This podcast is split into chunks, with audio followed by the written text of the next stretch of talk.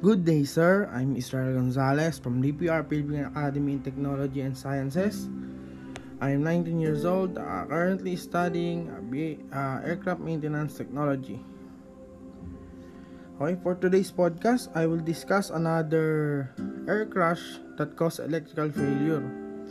This is the United Airlines Incorporated Flight 266, a Boeing 727-22C crashed into Santa Monica Bay, approximately 11.3 miles west of the Los Angeles International Airport.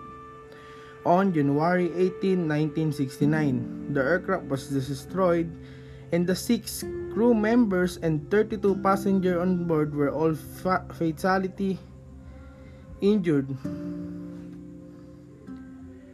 The board determined that the probable cause of this accident was loss of altitude orientation during a night instrument departure in which all altitude instruments were disabled by loss of electrical power.